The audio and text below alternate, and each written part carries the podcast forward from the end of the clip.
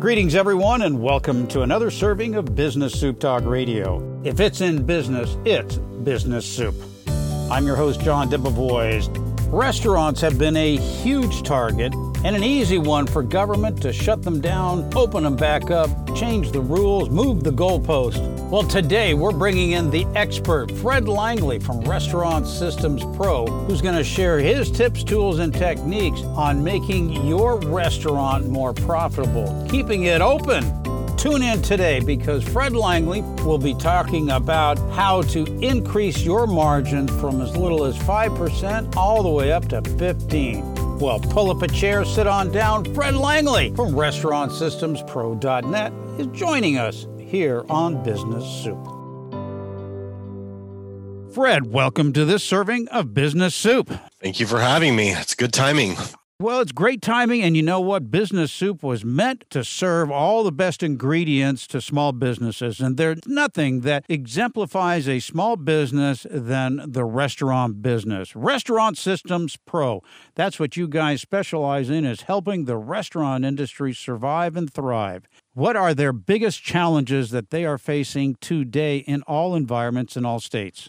Well, uh, definitely the, the government restrictions right now, um, forcing closures. Uh, some states are dealing with uh, not being able to serve inside and not being able to serve outside, and so they're having to be forced to go all takeout. It's really just just having a huge impact that is just ravaging through the industry. Now it's strictly those businesses or those restaurants that can adapt, not allowed to eat outside in the parking lot, which kind of an odd situation. But now it's takeout. What if you're not set up for the takeout business? How does a small restaurant transition themselves to be a takeout?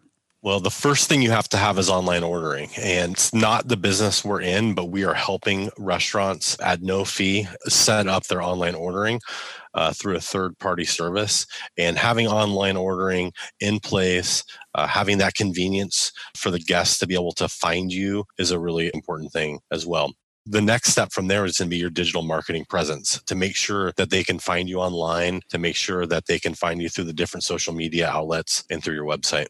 You run a restaurant training and coaching program. If I'm a restaurateur, which I've been in the past, and if I'm a restaurateur listening to this show and I say, you know what, I need help, and I call you, what am I looking to accomplish by calling you as a consultant? We have been consultants over the years. I've consulted with hundreds of restaurants. And over that time, what we've done is taken our successes in consulting and wrap them up in systems that any restaurant can execute without the high ticket consulting fee. All consulting will get you with my company today is everything done faster and done for you. Today, we're providing software and systems to operate, much like the chains and franchises, big franchises have. And uh, we help restaurants increase profit and earn their time back through systems and processes. And we literally help restaurants serve the world better. Now, with the shutdowns that we've been going through, businesses shut down, but the expenses continue. Your fixed expenses, such as your rent, and if you're on a triple net lease, you've got to go directly to the landlord for that. There's no forbearance, forgiveness on those aspects if I'm still accruing those expenses, what can I get from you, or what kind of advice would I get from you by calling you and saying, hey, how do I deal with these fixed and other expenses that I have that keep accruing? You know, what do I do? This is what makes us more than just a software company where you're running your systems, but you can call us for coaching and advice. And we have helped a ton of our clients renegotiate their leases during this time. We have form letters to take to your landlord and be able to ask the right questions, ask in a way that's going to be a win win for the landlord and for you. We've worked with landlords directly and with management companies to make this happen. So that's it's no guarantee, but they are in a tough spot too. And there has to be a way to work together with your landlord. The other thing that we do is we always operate on purpose. And we start off with our budgeting software that really takes into account all your fixed expenses and variable expenses. And one thing about creating a budget or a financial plan for your business is when you operate on purpose and with a plan, no matter how bad the situation is, it relieves a ton of stress because then you can at least put your head down and execute the plan. And give yourself a little bit of hope and give yourself a goal to reach for in every part of your operations. Talking with Fred Langley of RestaurantSystemsPro.net about the problems facing one of the greatest businesses and challenges out there. And that's your restaurants, where you go for food and such. What about other systems? There's such a scare factor. How are restaurants dealing with keeping that literally that two arms length transaction where people are just staying away from each other and now we've got them coming back out, but how do we keep our distance? What are some of the tips that you give, the tips, tools, and techniques that you provide restaurants on how to get through this pandemic one of the things that the government's been saying is that, that they think that restaurants are unsafe and so they they shut some restaurants down the reality is is that restaurants have been cleaning surfaces restaurants have been washing hands restaurants have been using gloves restaurants understand contact tracing. They've been doing that forever. They always clean the tables off and, and yeah. the dishes and such. So mm-hmm. this is nothing new. This is absolutely nothing new. The only difference is maybe some dividers and some maybe some social distancing, but restaurant employees are trained to operate clean. They're designed to have hard surfaces that can be clean before this happened. So, you know, germs aren't new, and the restaurant industry has always been in the business of keeping the public safe. If you made people sick, you'd go out of business really fast. So, if you go to 50%, sometimes I've had a lot of restaurateurs panic you know if i go to 50% i'm at 50% sales and the reality is is that if you go to 50% occupancy in your place it doesn't actually mean 50% of sales unless you were 100% packed 100% of the time. And there's not many restaurants that are 100% packed 100% of the time that's a good point. Yeah. So even if you have half the seating, you don't have times of your day that you are always 100% packed. And so you can end up doing a large portion and capture more than 50% sales based on that seating. I've only had a few people book six, seven, eight weeks out and we're actually packed all the time. And the 50% really helped them. But then they did other things like barbecue pits outside. I had a steakhouse that was kind of a fine dining steakhouse. They made an adjustment and did barbecue trailer outside with a smoke pit and ended up matching their sales that they were doing. You know, just a matter of not being a victim to the circumstances, but taking a step back and making a plan. I have restaurants that have bought a couple of food trucks during this time and they're catering. You know, just this last Black Friday, I had a restaurant that just had a food truck for here and there, but they were serving the Target employees on Black Friday all day long for a big catering job and making sure that they're going, they're taking their food truck and showing up in neighbors and having the HOAs announce that they're there there's lots of different ways to really um, market and make things happen. You just have to get creative.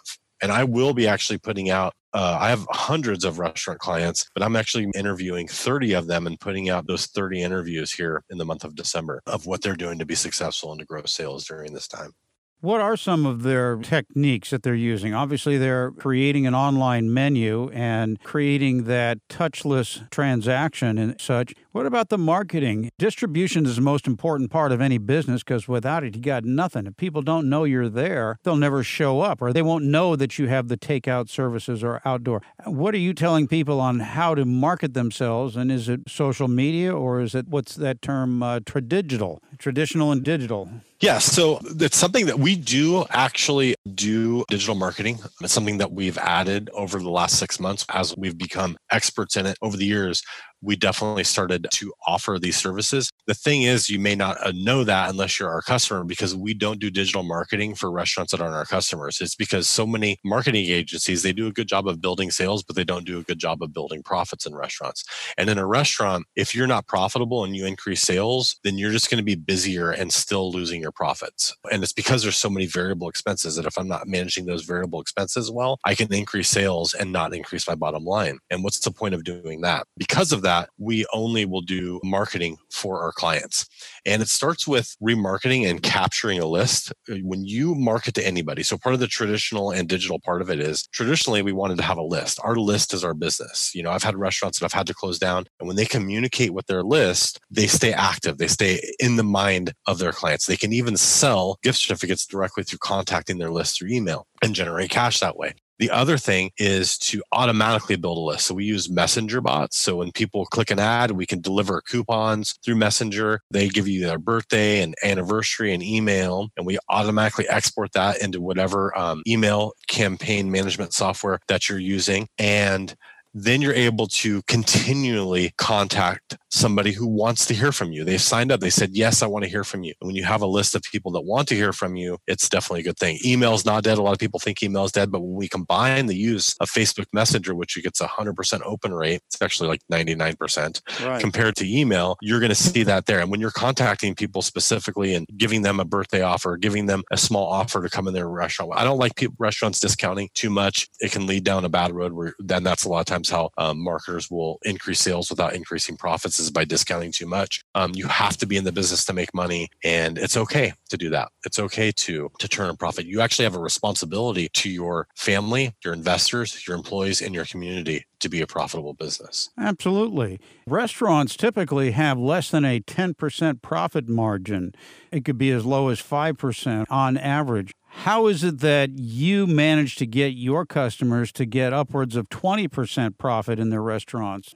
There's this thing called prime cost in the restaurant industry. And prime cost is total cost of goods sold and total labor. Okay. And what we found is if a restaurant can operate at a 55% prime cost, total cost of goods sold, total labor, including taxes, benefits, insurance, then that 45% gross margin will get them many times to that 15, 20% profit. And we do that by starting off with a budget, setting a plan to execute it. And we found through the years, we were founded in 2004, is that if a restaurant is doing more, even in California, Oregon, and Washington on the West Coast, that if a restaurant is doing more than $850,000 in yearly sales, then they can get to a 55 prime cost. And that 45% gross margin is actually in the interpretation of financial statements by Warren Buffett he will only invest in companies that have a 45% gross margin. And so if you get to that 55%, which we help you do through systems and processes, we take big picture financial goals and break them down into small bite-sized manageable pieces that your whole team can execute. If you do that, then you'd actually be a company that Warren Buffett would want to invest in. Well, if that isn't the sweetest thing I've come across today. It's really important too to understand something about prime cost. It can be many different ways in this. The reason why we don't say that a restaurant should have this food cost or should have this labor, because you could have two ends of the spectrum. You could have, let's say we have a, a Italian restaurant in California. Now, this Italian restaurant in California is going to have high labor high labor, low cost of goods sold. It's going to have to. It's just the reality of operating in California. You have, you know, sometimes in some areas you have $15 an hour servers, when in Texas you have a server making $2.13 tip credit. By the way, the Texas server makes more money at the end of the day because of the tax brackets.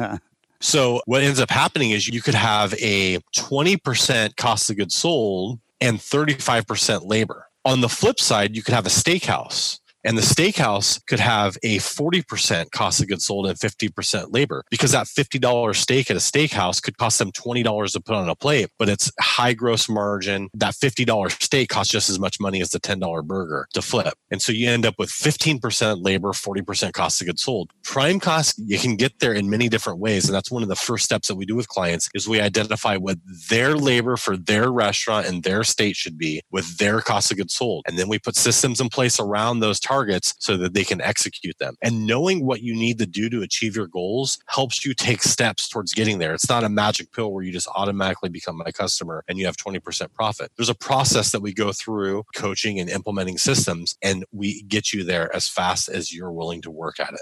Who is the student? Is it the owner, the manager? Is it a trickle down to the employee? We start with the owner making the decision, but we're mostly working with your management teams. What we need owners to do is hold their people accountable. If we teach and tell your manager to do one thing and you say, ah, you know what? I don't think you need to do that. You can get away with cutting this corner over here doing that. Then we're just kind of fighting against each other. So we need sure. the owner to be, have good leadership and back us up. And then we teach the managers how to execute.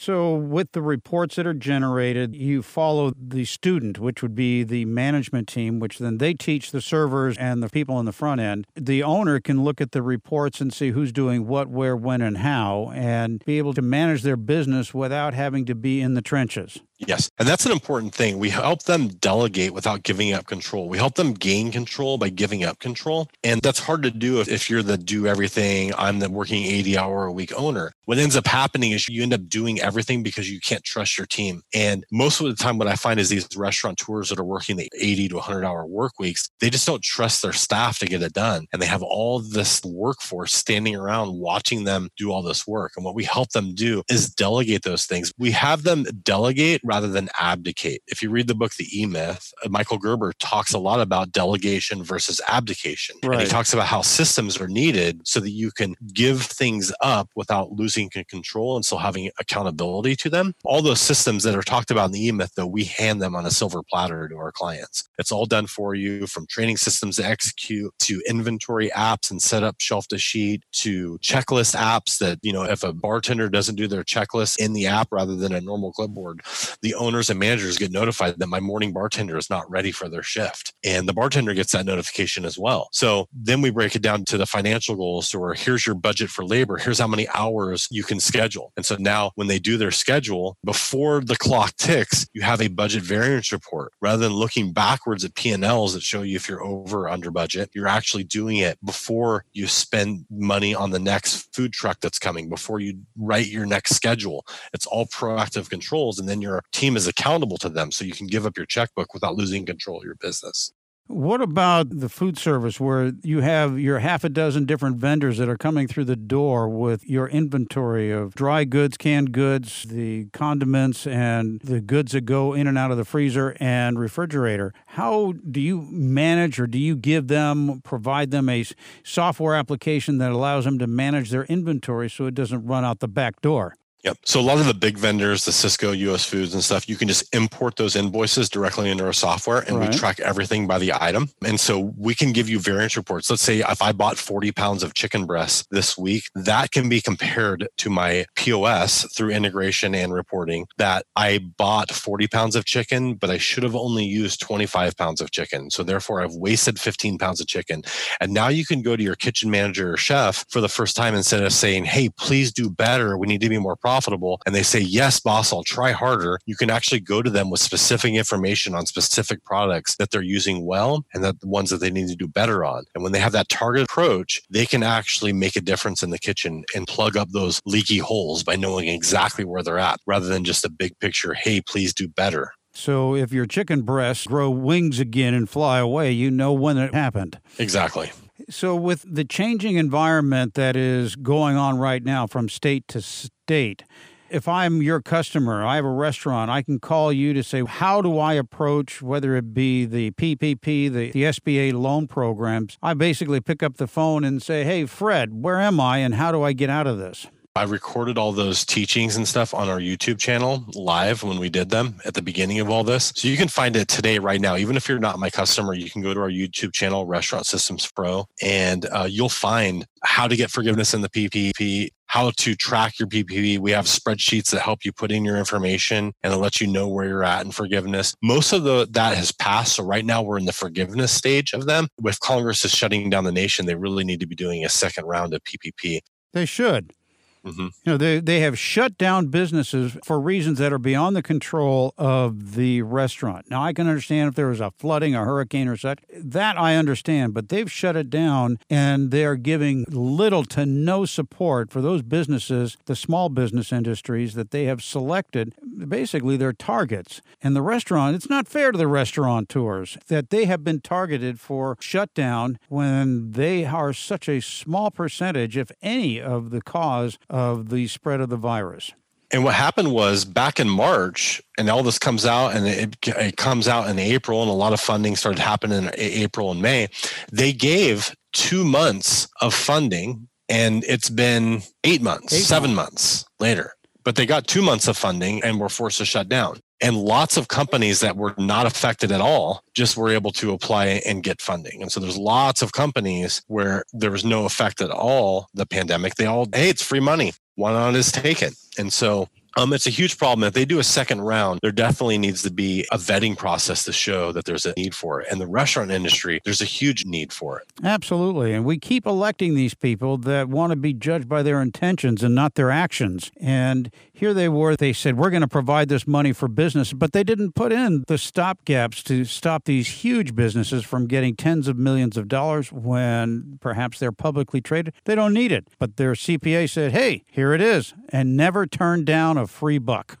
Yeah, you can't blame them. The government's no. the one that messed up. Society shamed a lot of them when they got caught to give the money back, but still, it wasn't their fault. Only the biggest of the big ones got it. There's a lot of that are under the radar. People that got two hundred thousand dollars that didn't need it. It was only the ten million people that got shamed. Yeah, but there's a lot of people under the radar that just got all kinds of money that wasn't needed. That really could go other places. Maybe we will see another stimulus package coming through with the blue wave. We'll wait and see. But in the meantime, the restaurants still have to pay their bills. And with the proposed nationwide minimum wage of $15, do you see that as a blessing, blessing in disguise, or a death sentence? It's going to be a death sentence for some people, but the industry as a whole is always going to be there. It's always going to be a service that the public wants. The restaurant industry is not going away ever. It's here to stay. It may look different, but it's not going anywhere. And what's going to happen is prices are going to creep up to to be able to handle it. And what ends up happening, and this is where I was mentioned earlier that a 213 server in Texas versus a $15 an hour server in California makes more money is one, they get provided more hours to work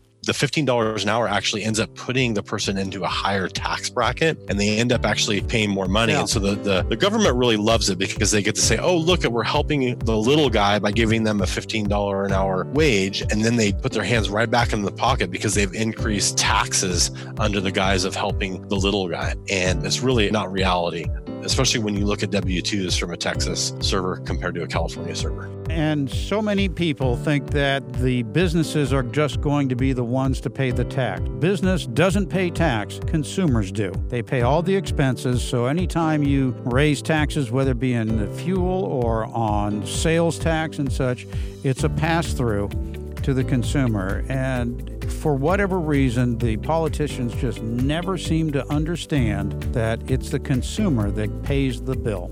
Fred, I could go on forever with these subjects, and you you guys cover so much of the sphere of influence in running a restaurant business. Have to have you come back another time. From Restaurant Systems Pro, this has been Fred Langley. Thanks for being on this serving of Business Soup. Thank you, John. This has been another serving of Business Soup, where business comes for business.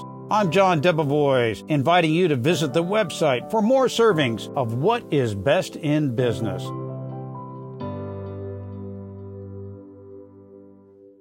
This show has been produced by Market Domination LLC.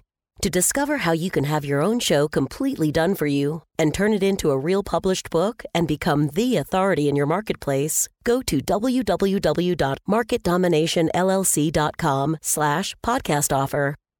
This podcast is a part of the C-Suite Radio Network. For more top business podcasts, visit c-suiteradio.com.